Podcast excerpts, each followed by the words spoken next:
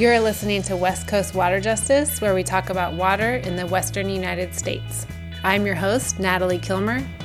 And in this episode, we interview Ngodoo Atume and Jesus Alonso from Clean Water Action. We learn about water insecurity in the Central Valley and what it's like living or attending school next door to an oil pump jack. We also hear about California's legal practice of watering food crops with chemical and radioactive laced water. All right, let's get started. Can you each state your names? Jesus Alonso. My name is Ngodoo Atume. Ngodoo, could you tell us a little bit about Clean Water Action? Absolutely. Thank you for having us here. Clean Water Action is an environmental justice organization. It was founded in 1972 following the Clean Water Act. So our founder worked closely on the Clean Water Act.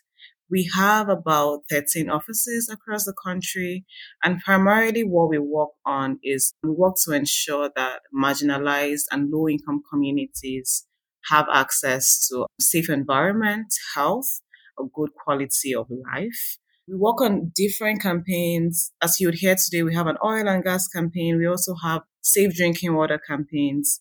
We also work on preventing health harming toxics in everyday products. We also work on a rethink plastics program across the country. So we, we basically do a lot of environmental justice work with the goal of ensuring that low income communities are represented and have a safe environment.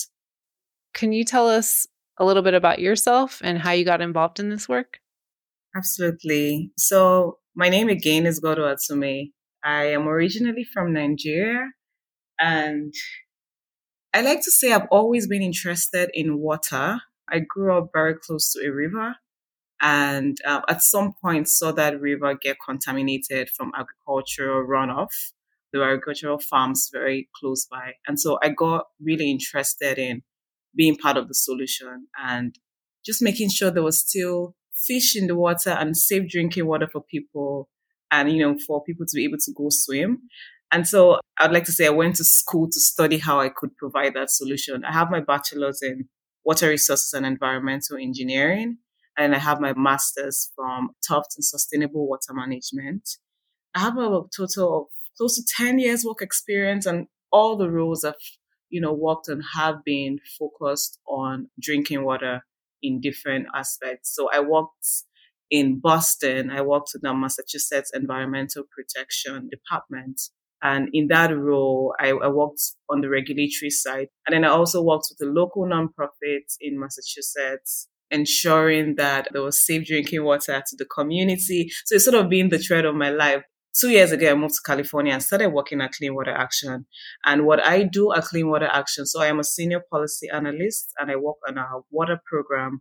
I lead our groundwater work. I also lead our agriculture work.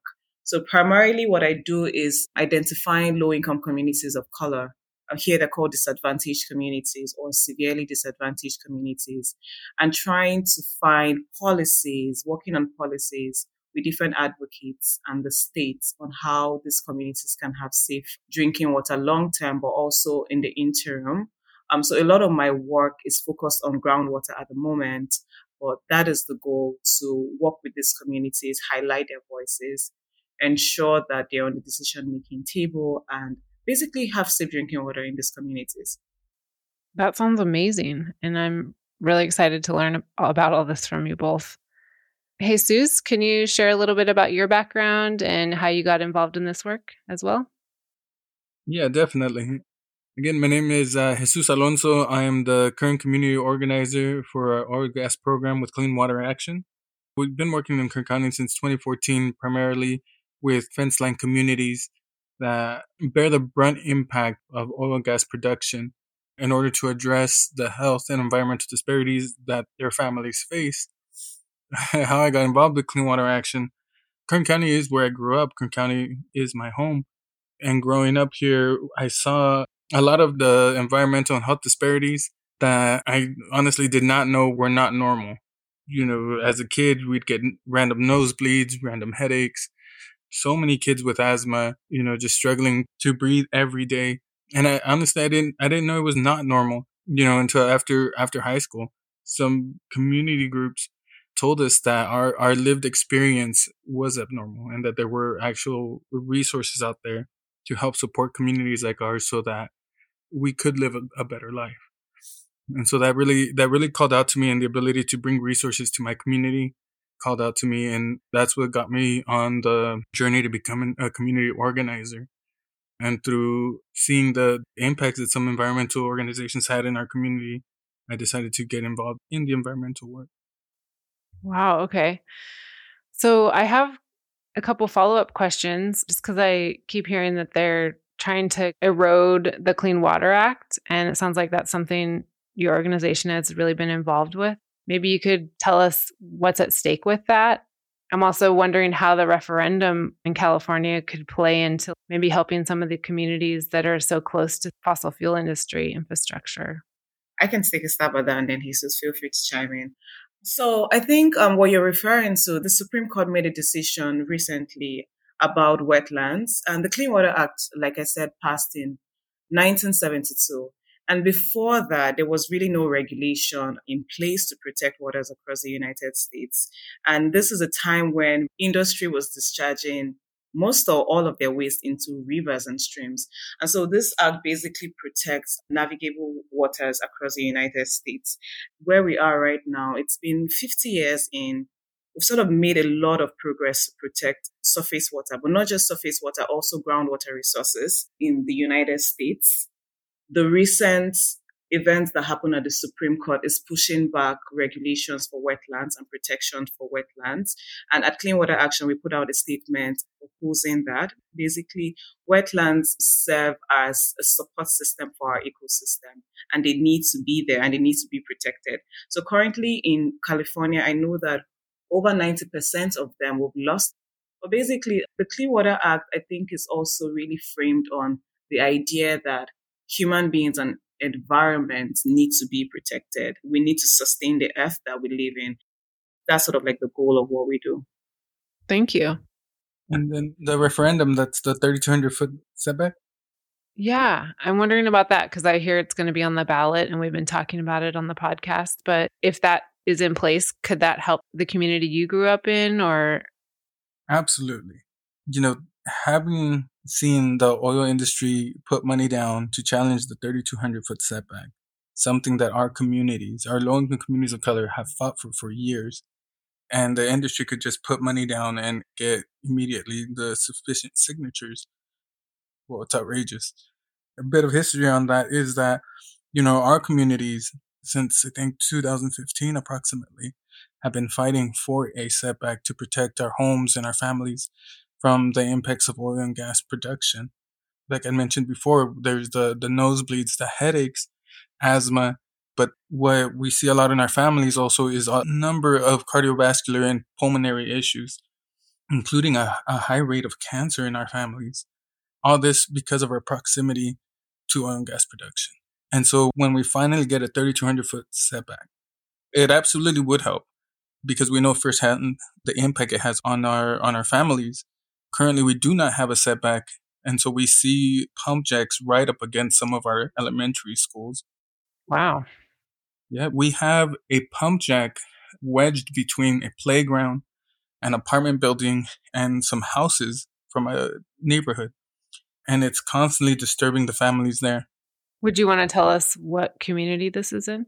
This is in the city of Arvin people who live in the apartment can't even put things on their walls because it would be falling down from the vibration of the pump jack. Oh my God. Wow. Yeah. And to add on to that, actually, just recently, because the Lamont Arvin community was approved to become an AB 617 CSC community uh, steering committee, we were actually finally able to get agencies to work with us in identifying areas of concern, uh, polluters of concern. And they actually went out, investigated what were thought to be abandoned wells, and found that 27 of those wells were still leaking methane. So 40% of the wells they went to go investigate were leaking methane. And these are supposed to be capped wells. These are wells that the agencies had noted as potentially abandoned wells And then the process would be once identified as abandoned wells, then it, it could start the capping process. Wow. The current update on that is that 11 of those wells are still leaking. And that's because the operator has indicated that they have no intentions of repairing the leak. Oh my God. Sounds like the companies just file for bankruptcy and then the state of California taxpayers have to pay for the cleanup and capping. Absolutely. And to continue on that point, some of these wells are right up against our schools again. Specifically, three of the wells that were of high concern were right up against Arvin High School. One of them was right up against the football field where right after the leak was discovered, the week after, you know, we were celebrating our graduating seniors. So we had families from all around packed into the stadiums within less than 100 feet of methane being leaked. So, who's the company that owns these oil wells? Blackstone and Sunray. And uh, I believe both are the same companies that owned the wells that leaked last year from the Bakersfield community, which is about 20 minutes north of Arvin. If we were to have had the 3,200 foot buffer zone, the process would have already started of investigating all these wells, whether they were potentially abandoned or not. Those wells would have been under review. Those leaks would have most likely already been addressed. And the process of protecting our communities would have started. Now we're just having to wait because the oil company is paid to put it on the ballot, basically. That's correct. Yeah. Okay. Well, it sounds like we're going to learn more about this. And this is crazy.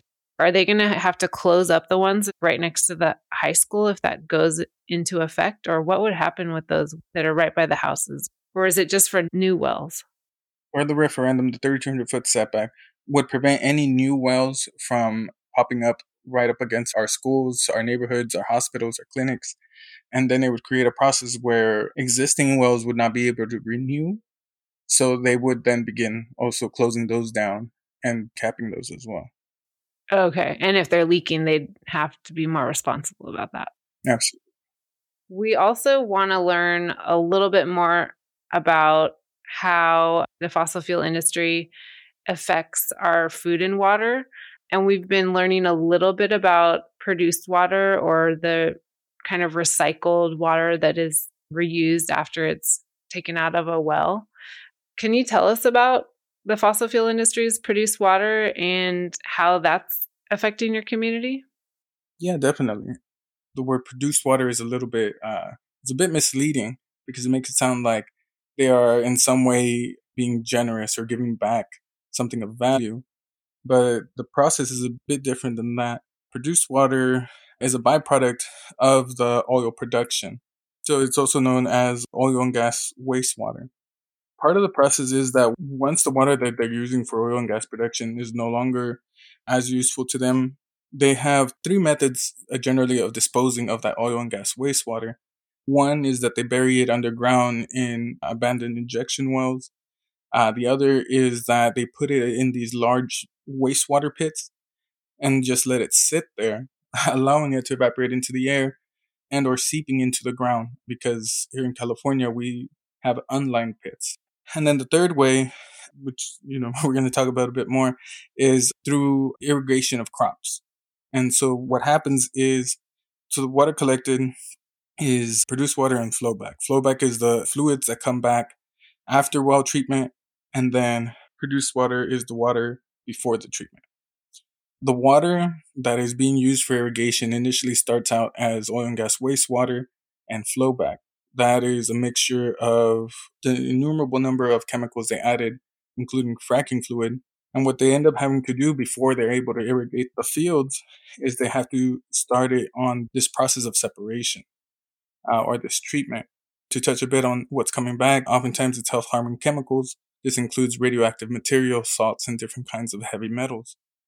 We've been learning about how it has, yes, yeah, salts, heavy metals. Do you know what happens next with it? How do they do the separation? It's not in the wastewater pits. It occurs at different water districts, in this case, sometimes called the irrigators. They go through a process where they add chemicals to separate oil and other contaminants from the produced water. And then they add clean water, either groundwater or surface water, to help dilute the remaining water, making it, according to them, less harming for the farms that will be irrigated with that water. Oh, so just diluting it to make it less harmful. Absolutely. We were hearing in the interview with Food and Water Watch, they were saying that some of these irrigation districts use just walnut shells to filter it through. Have you heard that? yeah, and where they do this process, it seems like they line the pond with walnut shells to capture these contaminants and then immediately send the water that remains into the canals that then feed into the neighboring farms. Some of the crops they use this on would include citruses, nuts, grapes, carrots, potatoes, or garlic. And so each one has a different irrigation method, but essentially they're all getting the same water. Really? They can even do it to root vegetables? Yeah, they have.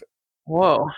While the study that was conducted shows that it does absorb some of the metals or some of the organics, somehow they deemed that it was not in an alarming amount.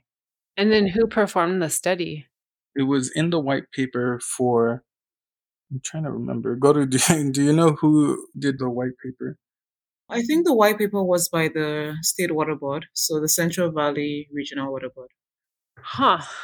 Okay. So do you all have community members that are working at these farms that are potentially being affected by this?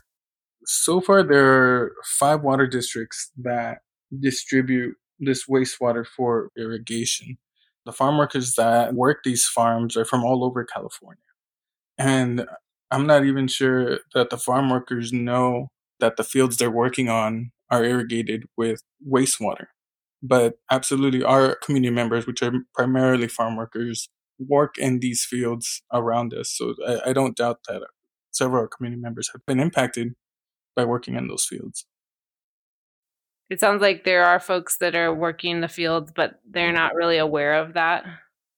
Yeah, for the farm workers who are working in the fields that are irrigated with produced water, you know, not only are farm workers not aware of what they're being exposed to there, but the means that they're being exposed we know that this wastewater often carries harmful hydrocarbons. And according to, you know, the white paper I mentioned, they're not seeing that in the plant, which means that it's accumulating in the soil. You know, on a windy day, that, that soil gets picked up. And that's what our farm workers are being exposed to is this dust with hydrocarbons on it that they're potentially breathing in and causing an unknown number of health issues. Can you tell us a little bit about what hydrocarbons are? Hydrocarbons eh, are these chemicals that are often found in oil and gas production. What they do is they make one more susceptible for any number of pulmonary issues, but then also infections. And for farm workers, they're already having to be wary of the impacts of living in the valley or working in the valley. For example, you know, we have issues with valley fever and then pesticide use as well and now this dust with hydrocarbons on it added onto it.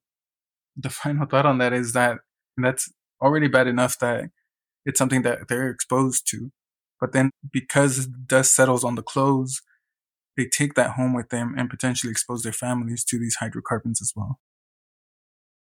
Here's a quick music break.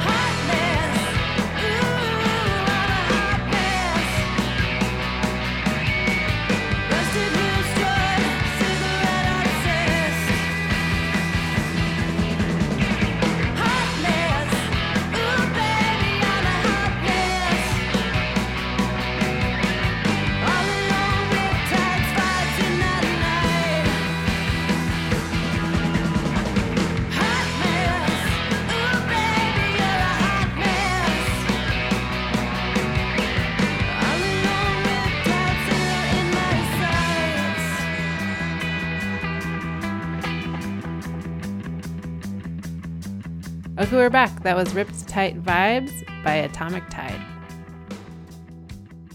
Just to reiterate what you're saying is the study you were talking about earlier on the white paper that the State Water Board created is saying that the hydrocarbons aren't really coming up in the food, but they're accumulating in the soil and then those are affecting the farm workers because they breathe them in when it gets really dry and then they bring them home. Am I understanding that right?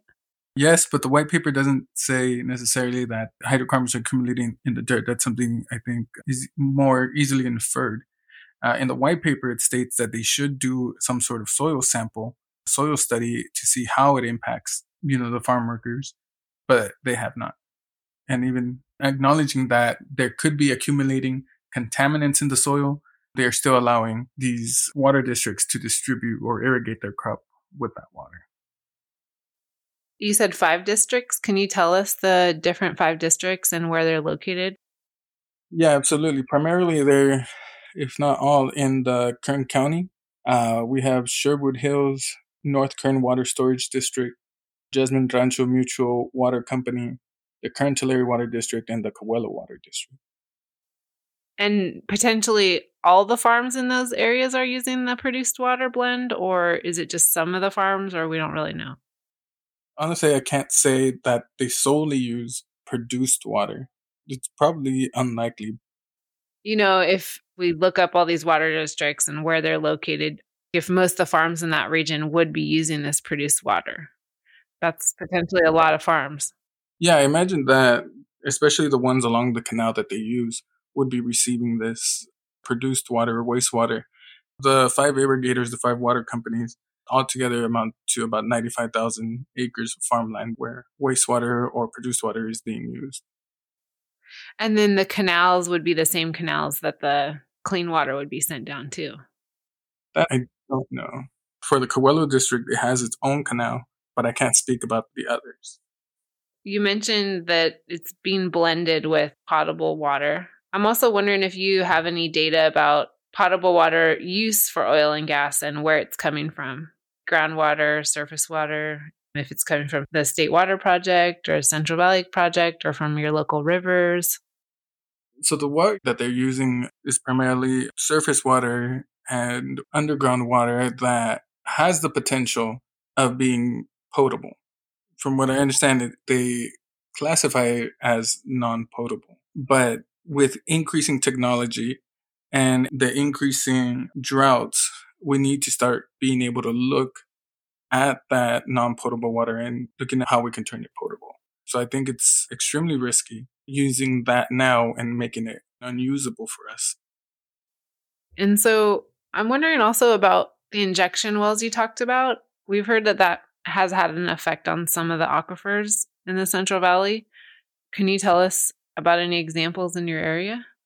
Yeah, absolutely. We've seen, you know, those problems with the injection wells, but then also with the wastewater ponds, where because, you know, the wastewater ponds are unlined, this contaminated water seeps into the ground with the understanding that somehow it would clean itself on its way down to groundwater.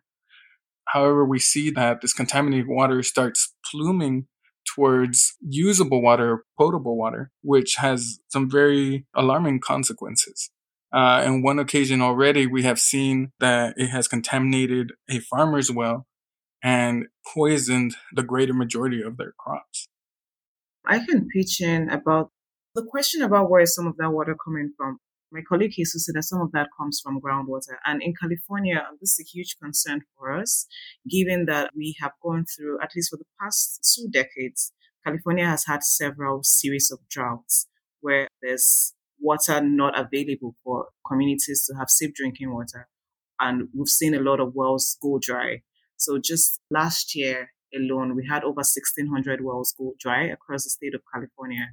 And so it's, it's just disturbing the amount of water supply, safe drinking water supply or potable water supply. California in 2014 passed the Sustainable Groundwater Management Act. And it was really as a direct response to the use of groundwater across California. So particularly in the San Joaquin Valley region of California, it was categorized as critically overdrafted, where there was significant use of groundwater supply for different industries, but oil and gas also plays a part in that to the extent that there's been subsidence, there's been communities going without safe drinking water due to this groundwater use. So there's a question there about the amount of water being used by the oil and gas industry at the expense of communities having drinking water in their homes. Yeah. Do you have any data on how much water the oil and gas industry is using in the Central Valley? The specific numbers, not necessarily. What, what we do know is that for every barrel of oil, they're using about 15 barrels of water. Wow. And is that for the whole process for the refining of the oil too, or is that just for the extraction? I believe it's for the extraction. And probably more oil if it's tar sands or anything like that. Mm-hmm. Okay, so there's wells going dry. And then I wanted to circle back and check in about because we've been talking about agriculture and oil. And I'm wondering if growers have any responsibility to inform the public or their employees any chemicals they're using on site or if they're using the produced water or also to consumers. They do have to inform farm workers when they're using certain pesticides, but they, to my knowledge, I don't believe they share that they're using produced water. Is there any way to know if we'd be eating food that might be contaminated with produced water? You would have to track down where the fruit you're eating, vegetables you're eating are coming from and see if they fall within the water districts that are using produced water. Okay. Can you repeat those five districts for us again? There's the Cawelo Water District, the Kern Tulare Water District, Jasmin Ranchos Mutual Water Company, North Kern Water Storage District, and Sherwood Hills LLC. And it's Jasmin Ranchos? Yeah, I see it also as Jasmin Water Company. Is there somewhere we could find this list online? Well, the one that I'm familiar with is the white paper. And can we find that mm-hmm. online? Yes. Okay. And do you have any information on what chemicals are being used in the extraction process that might show up in any of these aquifers or in agriculture? The only chemicals we know to test for, you know, in the produced water is what the oil industry allows us to know. Because certain chemicals that they use, they are considered company trade secrets and are not required to share that information. So what they do share about that is to trust them that those chemicals are not in the water that is being used for irrigation. But we really have no way of knowing. Just to tie it all together, I'm wondering if you can remind us because we've talked about it a little bit in other episodes. Like when we did interview the state water board, they were saying that a lot of communities are just one day away from not having clean water. And I don't know if you can quantify that in the Central Valley just to put it into perspective the risk that the fossil fuel industry is taking with our water. Over a million people in California don't have safe drinking water. It's important to note that these communities, they're predominantly low income communities of color according to the Department of Water Resources, they have a median household income of less than 47,000 a year. Um, so these are low income communities of color that already face a variety of issues. There's, you know, having water that is unsafe for drinking or having water rates that are too high to pay. And then most of them are also farm worker communities that have faced a lot of institutional injustices and we you know we've talked a lot about the oil and gas industry. So the oil and gas is a big one, but also the agriculture industry in most of these communities. The agriculture industry has dewatered a lot of wells, right, in the Central Valley region of California, because their wells go lower into the aquifer system and they're able to take up more water for their crops, very similar to oil and gas wells, which are bigger wells that are able to go in and take more water supply. And then communities that depend on shallow wells do not have access to that safe drinking water supply. So these communities, they face different variety of issues, those that depend on domestic wells, those that depend on public water supplies. So I know that for the past three years, the State Water Board has released something called a needs assessment, where they basically evaluate the state and understand the needs of, you know, different stakeholders. And what they found was across the state for this year, I think over 340 wells, public water systems are failing within the states. And then most of them, over 400, are potentially at risk, be it from, you know, water quality issues like we're discussing or their wells going dry. So these communities, their locations in the first place makes them subjected to a lot of injustices, environmental injustices when it comes to water quality, groundwater quantity, or, you know, water cost and affordability. I work on the agricultural groundwater quality supply of things and the impacts are severe where we've had so many communities without safe drinking water where their water supply from their faucets is coming up brown because of contamination. You know, he Jesus talked earlier about methane contamination, you know, in Kern County. But in many of these communities, they face impacts from oil and gas industries, so be methane, and then they face unsafe drinking water from agriculture industry where they have nitrates. Some of them are facing uranium, you know, some of them are facing arsenic all at the same time. So it, it's a pretty uh, severe and dire situation out here in California. Wow. Uranium and arsenic. I've heard arsenic can show up just because a well is really low, but is that what would happen with uranium or is that from the oil extraction process? Is that just because you're in the foothills? Yeah, basically because you're in the foothills. So uranium and arsenic as a result of your activities. You get uranium mostly from being in the foothills and also from runoff from other sources into your water supply. But arsenic is the lower you go into the aquifer system, you hit arsenic. So it's an issue with your well getting dewatered. Basically, you go lower into the aquifer system and you hit arsenic. And then you have nitrates that it's directly man made issues. Once a well goes dry and has arsenic, can it ever refill and be healthy to drink again? That's a good question. Once a well goes dry, this is what we've seen. Wells that went dry three years ago, most of them are still dry. So when a well goes completely dry, you would find that most communities or most domestic well owners would have to drill a new well because it's hard to bring back the water supply right back to the aquifer system where they're able to tap back into so most people would have to drill a new well or have to go further down but I would say that the further down you go, the more concentrations you have of arsenic in regions where arsenic is prominent. Another solution that we put in place is to have more screening in those areas or to have point of use water treatment when the water comes out. What is the screening you're talking about?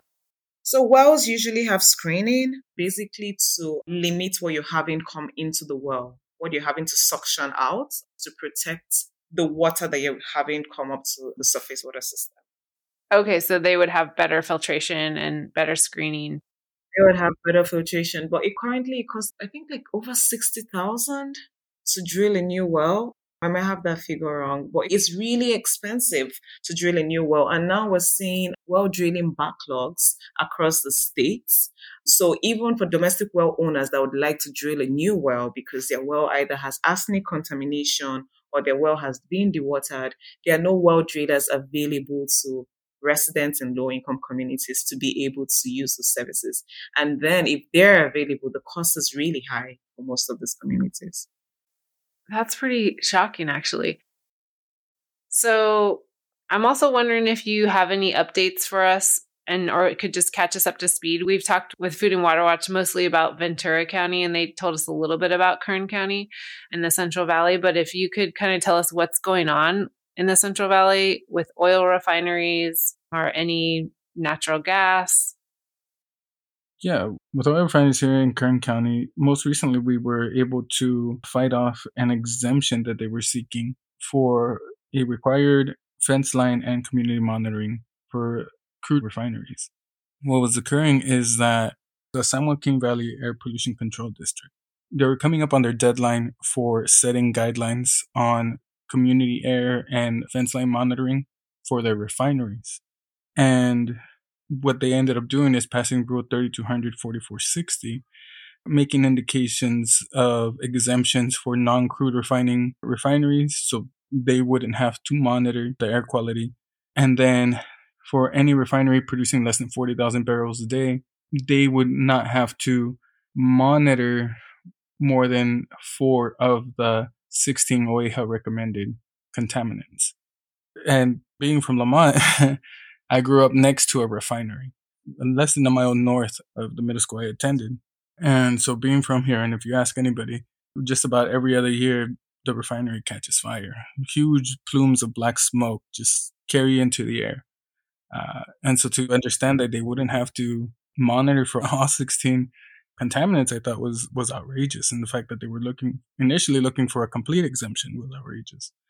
Thankfully, we were able to put in a lawsuit against their district and we're actually to win that lawsuit and then require them to monitor for all 16 and make sure that they have the right equipment necessary to successfully monitor at the fence line and in the community.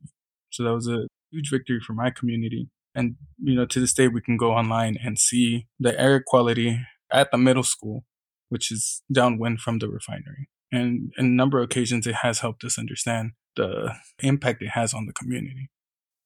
Just to make sure I'm understanding, this is happening in your community in Lamont, and the oil refinery is really close to the school, and it catches fire at least once a year. Yeah, it does. have, yeah, the the flare often creates this thick black smoke. But now, knowing the impacts that has on the community and knowing that it's not normal and that it's actually a violation, you know, myself and several other community members have come together to keep an eye on that refinery. And on the website where we get real time data, we report anytime we see thick black smoke or, you know, something that's out of the ordinary because it's not normal. It's not supposed to happen. And since we started reporting, we have seen it reduce in frequency. Hopefully, you know, it will stop. The reason they wanted to have this exemption is just because they don't want to have to pay to monitor it and they don't care about the local community. Is that accurate or is there another reason I don't understand? No, absolutely. absolutely. I would say it's for those reasons. They have stated that they are a small company and so that they really don't produce, according to them, they don't produce enough money to cover the cost of these monitors and that they don't produce enough to have a, a significant impact on, on air quality. But uh, our community would definitely beg to differ. Yeah. Who owns the oil refinery? The refinery is owned by Kern Oil Refining Company. Do you know how much they earn annually? Not off the top of my head. It'd be interesting what they're saying isn't enough money. Mm-hmm. You know, what is a small producer, you know? Because that refinery to me is huge. You know, growing up, it's been huge. And even now, it's a big refinery. Is there a definition of small versus large refinery? I think in this occasion, they were saying since they're a small producer that produces less than 40,000 barrels, they should be exempt. Okay. So a large would be over 40,000. Mm-hmm. Okay. Well, thanks for giving us that example. That puts it into perspective. Kind of circling back, I'm wondering about the Central Valley communities that don't have the safe drinking water. I think you already touched on it before, Ngodoo, but if you want to put anything else into perspective about that for listeners. Yeah, I can share on that a little bit more. So it was community organizing to pass the human right to water. It passed over a decade ago, and Clean Water Action was part of the environmental organizations that worked to pass it. Basically, our organizations came together, several of us, to address this long standing issue of communities not have safe drinking water. I want to say the pace has been slow since the human right to water passed, the goal is ensuring that every Californian has the right to safe drinking water. But, you know, like my colleague Jesus have shared, we've seen that most of these issues are still there, have been there for decades. Okay. And then do you all just go out and go to people's homes and ask them about their water? How do you get people involved in this project? That's a good question.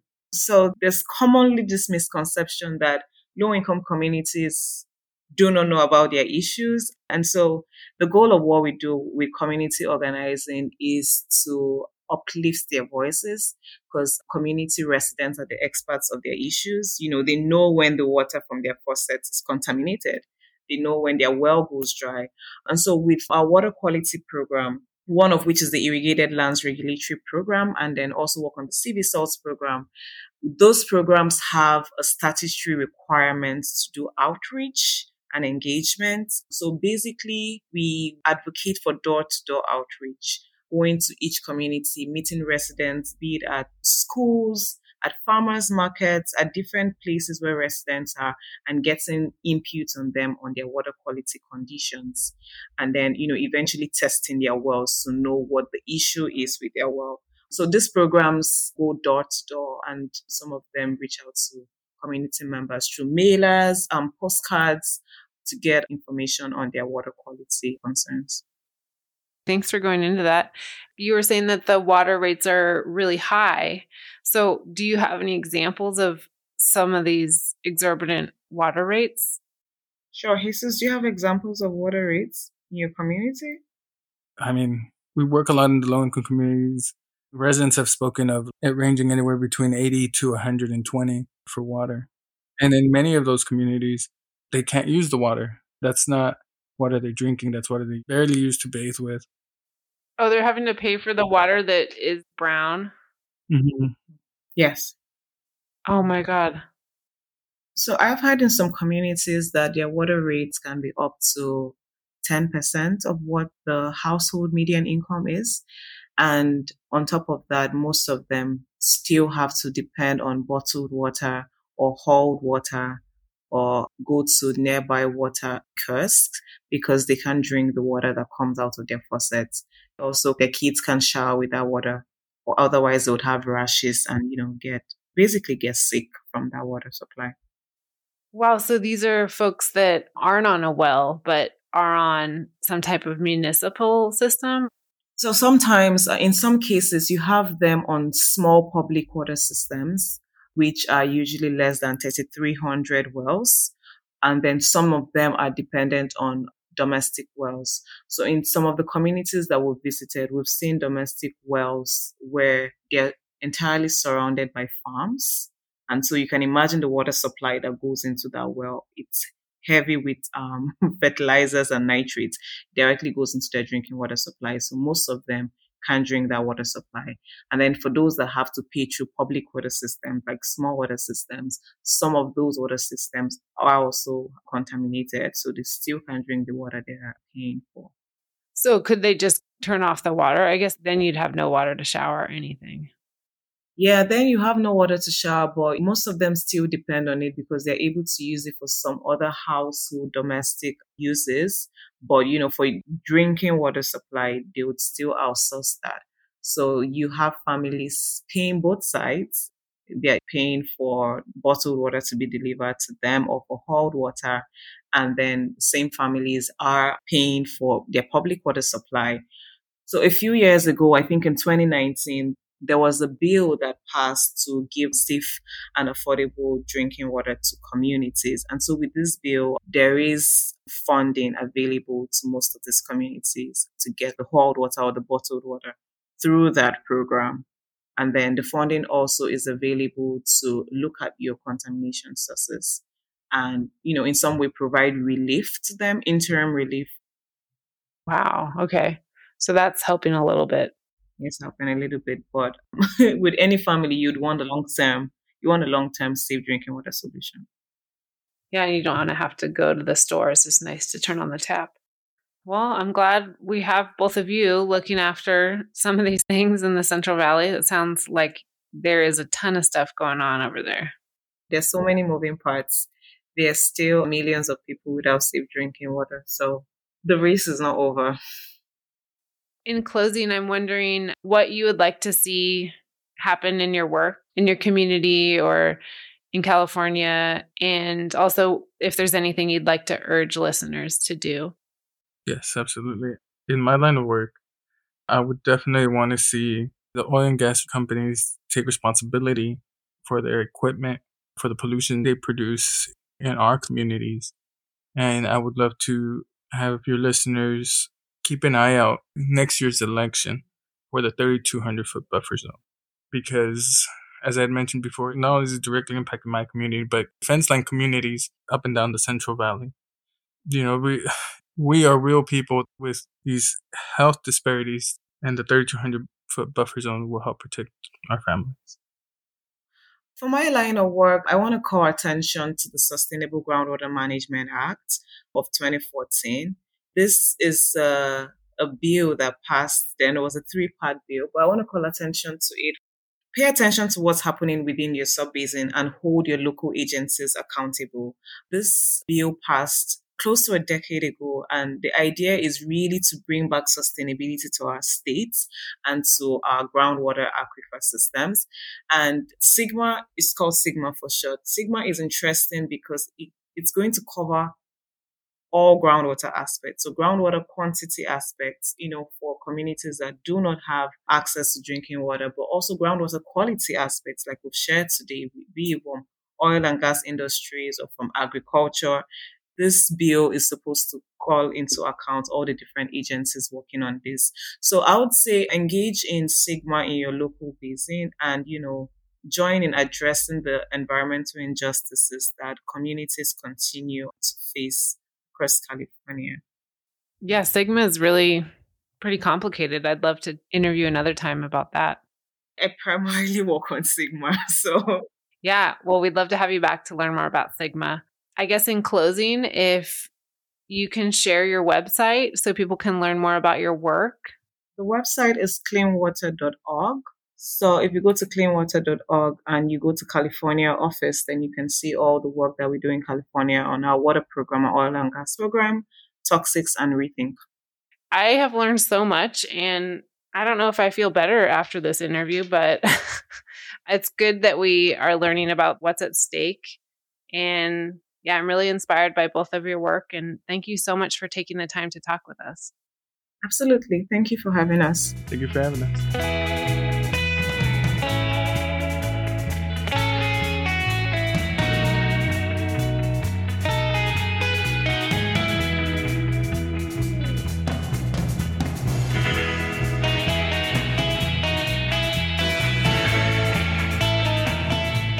That was Jesus Alonso and Ngodoo Atume from Clean Water Action.